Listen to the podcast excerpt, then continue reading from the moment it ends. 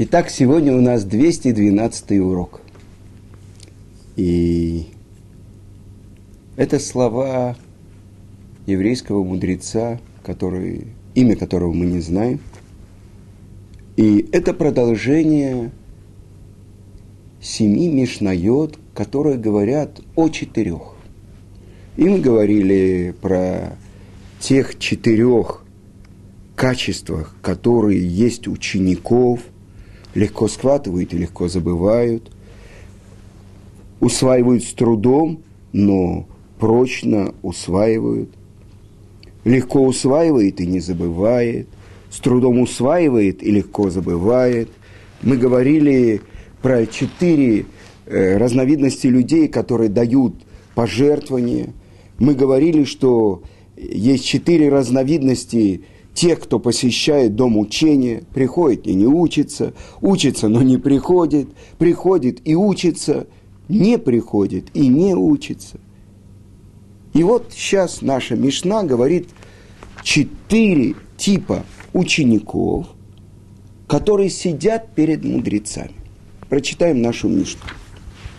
Арба медот бейошвей лифней хахамим. Четыре э, разновидности типа учеников, которые сидят перед мудрецами. Сфок, умашпех, машмерет, венапа. Что это значит? Сфок – это губка. Дальше.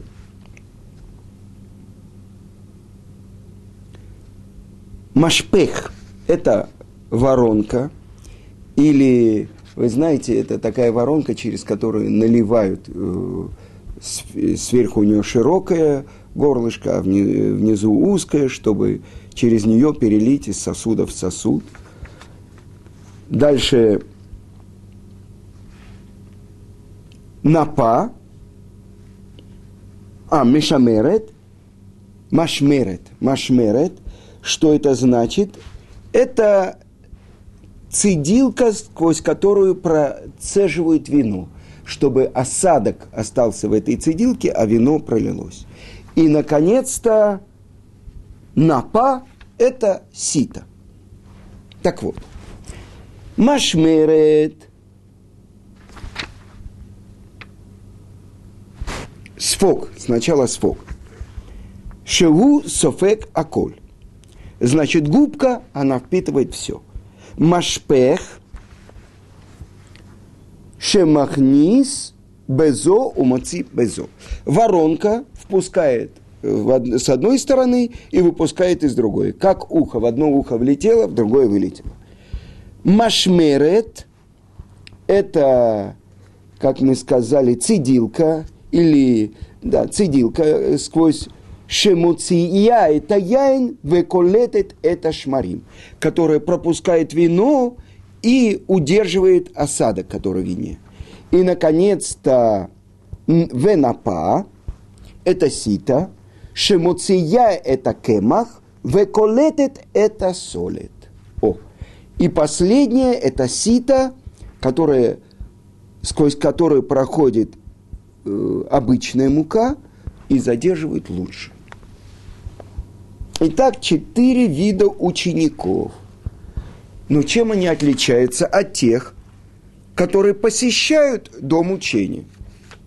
И если там говорилось про то, как они воспринимают материал и сохраняют или забывают, то здесь говорится о понимании, о том, как они воспринимают материал, умеют логично мыслить, отделять верное от неверного, так объясняет Рававадим и Бартанур. Так вот, четыре типа учеников, сидящих перед мудрецами.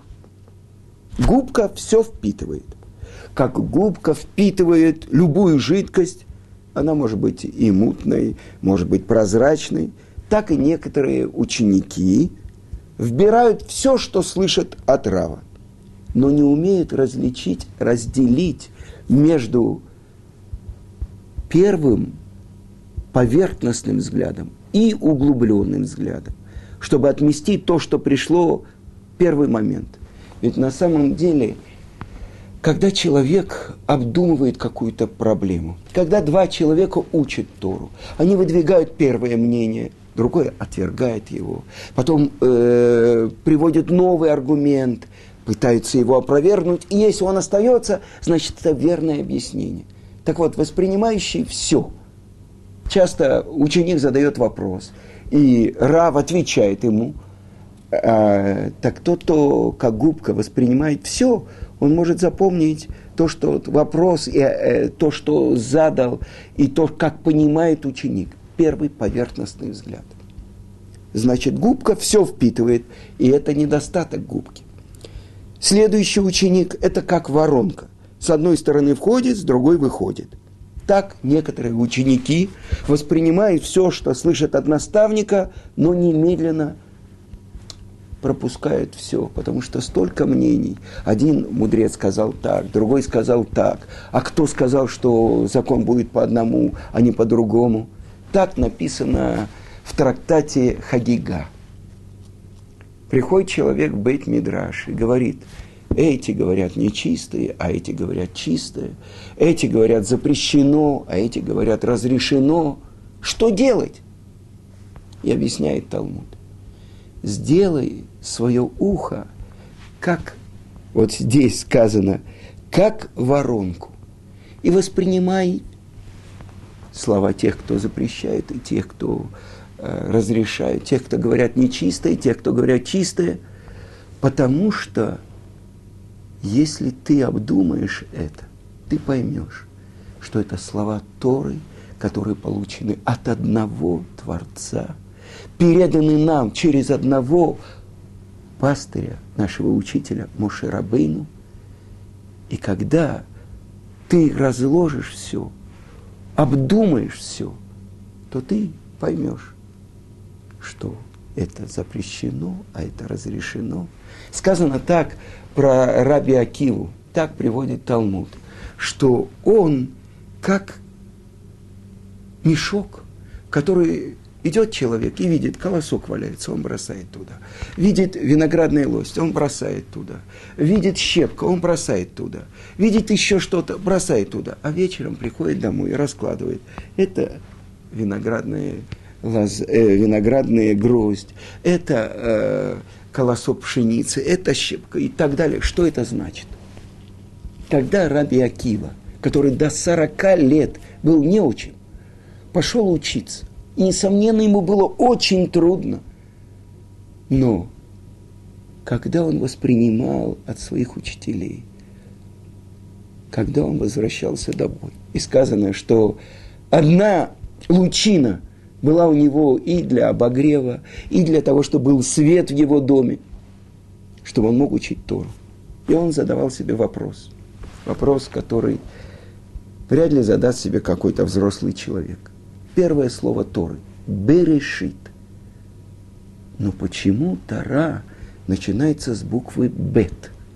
«Б» решит. Раши дает нам ответ – ради Торы, которая называется решит начало, и ради еврейского народа, который называется решит. Если кто-то правильно понимает, что такое решит, а ведь это творение начинается с буквы Бет, но автор творения, Творец, Элоким, он начинается с буквы Алев, Алуфо Шелолам всесильный мира, первопричина мира. Он сотворил мир, поэтому он называется Творец. И вот это то, ради чего он сотворил мир – ради того, чтобы Тара раскрылась в нашем мире, и ради того, чтобы еврейский народ реализовал ее, жил ею. И это то, что написано в Торе – я дал тебе добро и зло, жизнь и смерть, и выбери жизнь. То есть, что значит? Решит начало. А поначалу, ты понимаешь, если есть начало, есть продолжение, есть цель. И поначалу, начало оно задает, как искра света, освещает на мгновение темную ночь. А дальше ты должен идти, ты должен помнить, и тогда, если ты дойдешь до цели, окажется, что ты вернулся к этому началу, которым сотворен был весь мир. Но для этого нужно идти. И нужно трудиться. Почему именно про Тору сказано, что надо трудиться над Торой? Один человек рождается с большими способностями. Э, он быстро воспринимает. У него острый ум.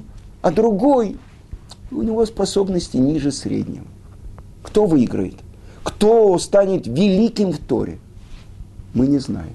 Как не знаете? Этот гений, а этот посредственность. В любой другой области науки мы сразу скажем, этот академик, а этот э, с трудом кончит институт. Будет вкалывать всю жизнь на заводе. Нет. Чем определяется успех в Торе? Вкалыванием. Амаль. Им бы хокотайте леху витию амелим бы Тора сказано. Если по законам вы им мы будете идти, если вы будете трудиться над Торой. Это то, что объясняют наши мудрецы. Чем больше человек прикладывает усилия, и тот, даже у кого не, ниже среднего способности, он может стать великим в Торе, потому что он, он трудится и за это он получит плату. Но продолжим про четыре вида учеников. Следующий – это э, цедилка, сквозь который пропускает вино, чтобы очистить его от чего? От осадка. Так некоторые ученики пропускают главное и задерживаются на второстепенном. И вот четвертый уровень. Сито. Какое сито? Сито, сквозь которое просеивают как бы муку и очень мелкое, мелкую муку. Она проходит сквозь это сито. А что остается? Солит. Это избранное, то есть самое лучшее. Вот эту муку приносит в храм. Это мучное приношение в храме. Вот так делали. Отсеивали вот эту мучную пыль и собирали вот эту муку более крупную, самую лучшую, и эти 12 хлебов, которые ставили на золотой стол в храме, который находился в Кодыш. И этот хлеб называется лехем апаним. То есть паним это лицо – потому что он был особенной формы, вот такой, что верхняя часть хлеба видела нижнюю часть хлеба. И сказано, что всю неделю этот хлеб был свежайшим. И накануне субботы коины, которые несли службу в это время в храме, они брали эти хлеба и клали новые, а между собой делили эти 12 хлебов. Они были мягкими и душистыми, как будто только что вышли из печи. Так вот, а их делали именно из солид, после того, как просеивали муку, чтобы задержать самое лучшее. Так объясняет Рабавадия Бартамура. Вавод де Рабинатан объясняется так. Губки подобен ученик, сидя, сидящий перед мудрецами и изучавший письменную Тору, Мишну, Мидраш, указания, притчи. Как губки, губка он впитывает все – С другой стороны, Ситу подобен ученик, тоже сидевший э, перед мудрецами и слушавший из их уст всю Тору. Но сито отсеивает обычную муку и задерживает отборную. Он пропускает плохое и воспринимает только хорошее. Воронке подобен ученик не очень умный – он тоже сидит перед мудрецами и слушает из их уст и письменную Тору, и Мишну, и Мидрашим, указания и притчи. Но в воронку с одной стороны входит, с другой выходит. Так и с ним. В одно ухо влетает, в другое вылетает. И вот цедилка – это то, сквозь что, как очищает вино. Это ученик, который сидит перед своими учителями, мудрецами и слушает. Но он так же, как фильтрует вино, он у него остается только мутный осадок. И он пропускает все хорошее и воспринимает только мутное. Четыре вида учеников. С другой стороны, другие комментаторы говорят, что есть те, которые губка, воспринимают все. Но заставить их обучить других очень трудно. Для этого нужно нажать на губку, чтобы выдавить из нее то, что в нее вошло. С другой стороны, есть те, которые как воронка. Все, что услышали, все пропускают и отдают другим. Но, а что же у них остается? И это я слышал от Гаона Равмыш Шапира, что Саба из Келема были какие-то открытия, которые он сделал, которые он вынашивал, вынашивал многие годы, пока он делился этим со своими учениками. И так объясняет Гаон Рамон Шапира. Часто люди воспринимают какие-то открытия в Торе и тут же пересказывают их, без того, чтобы потратить время для того, чтобы взвесить их, осознать.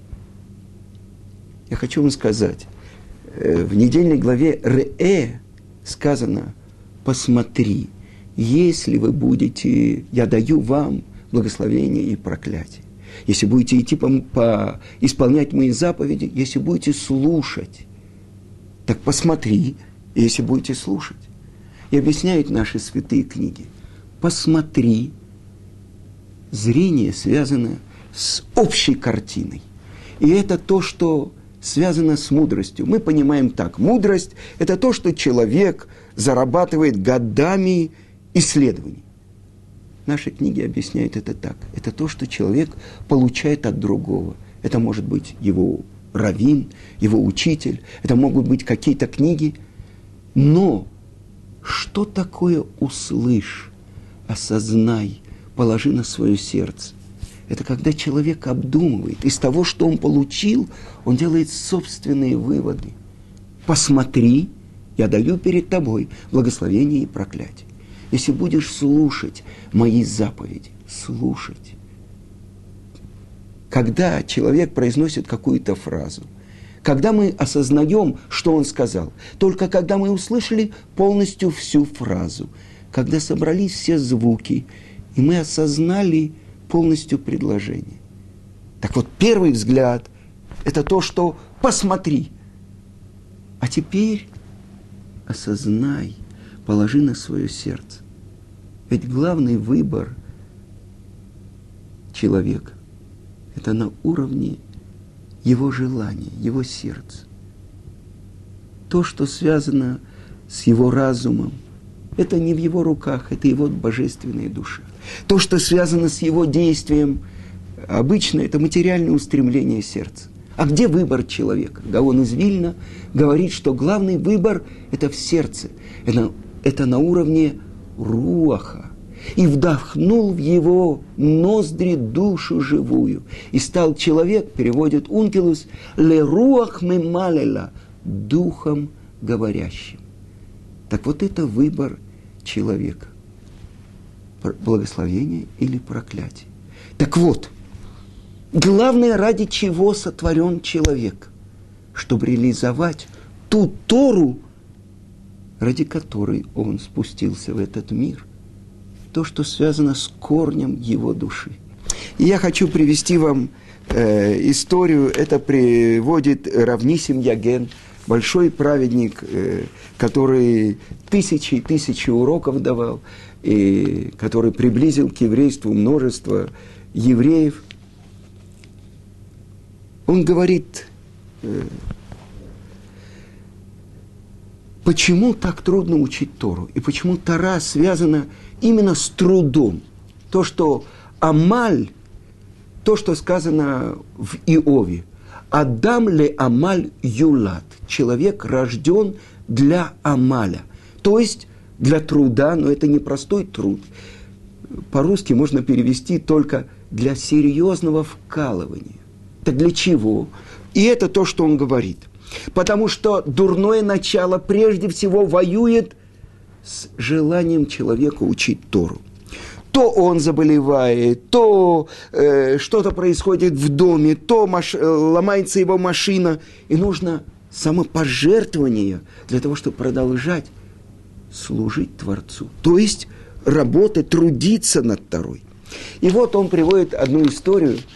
Э, он говорит, что он еще был э, маленьким мальчиком и учился в Ешиве, в Израиле. И он разговаривал со своим другом э, о преданности Торе. И тут подошел к ним один пожилой еврей из России,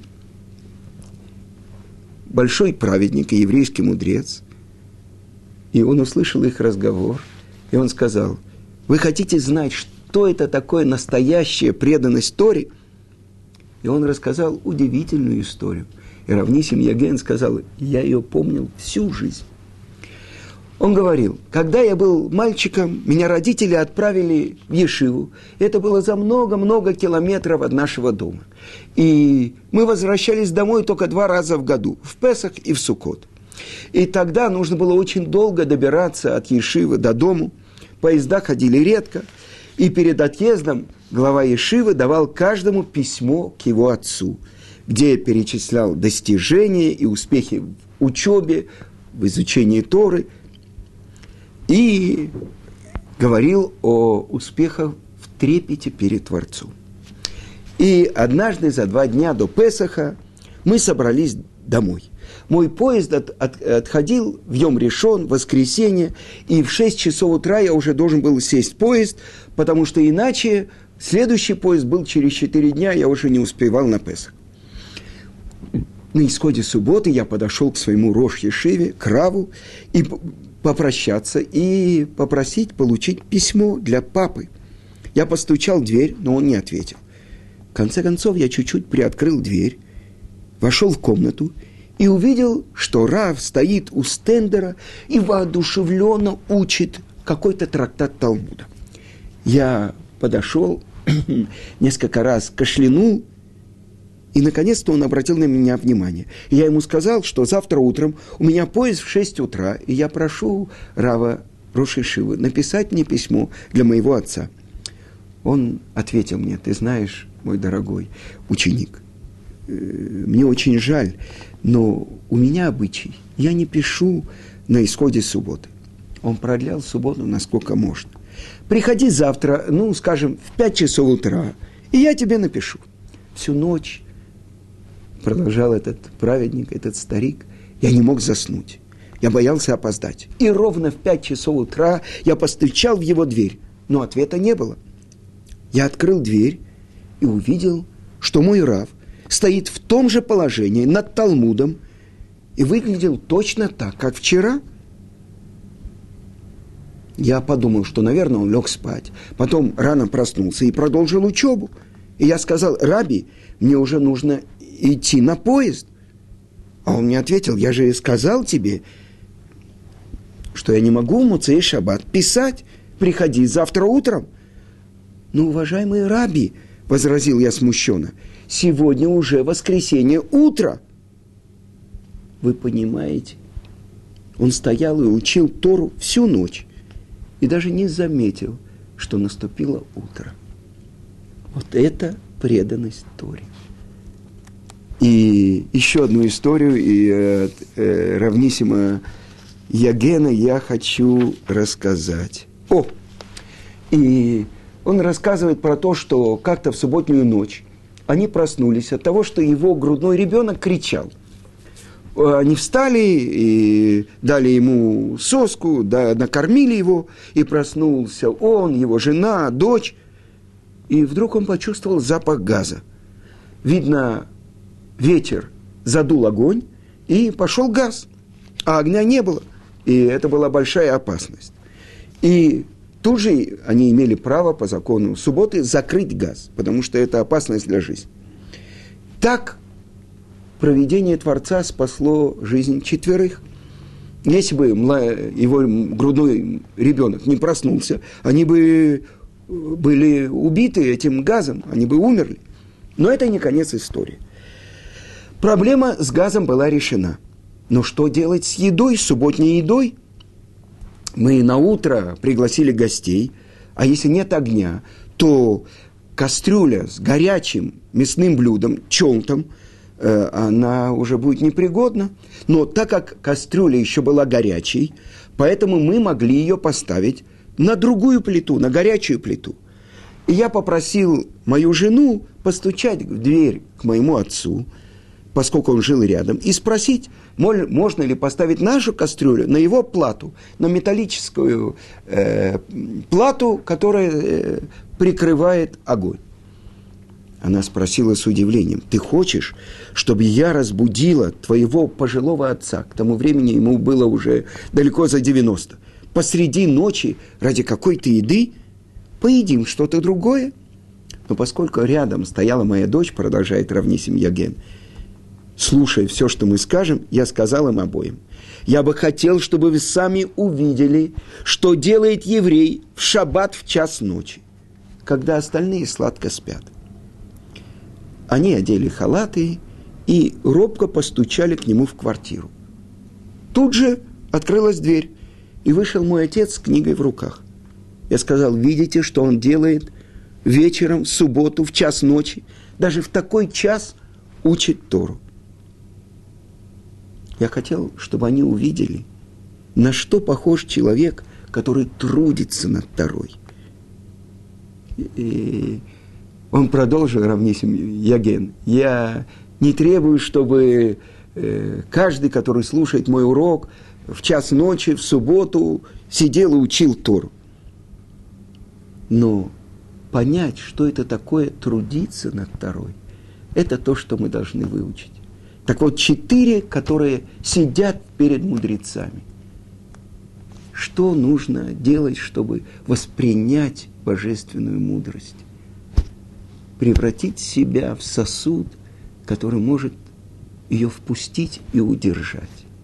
И тогда это то, что так передается Тара в еврейском народе. Учить, чтобы обучать. Учить, чтобы исполнять.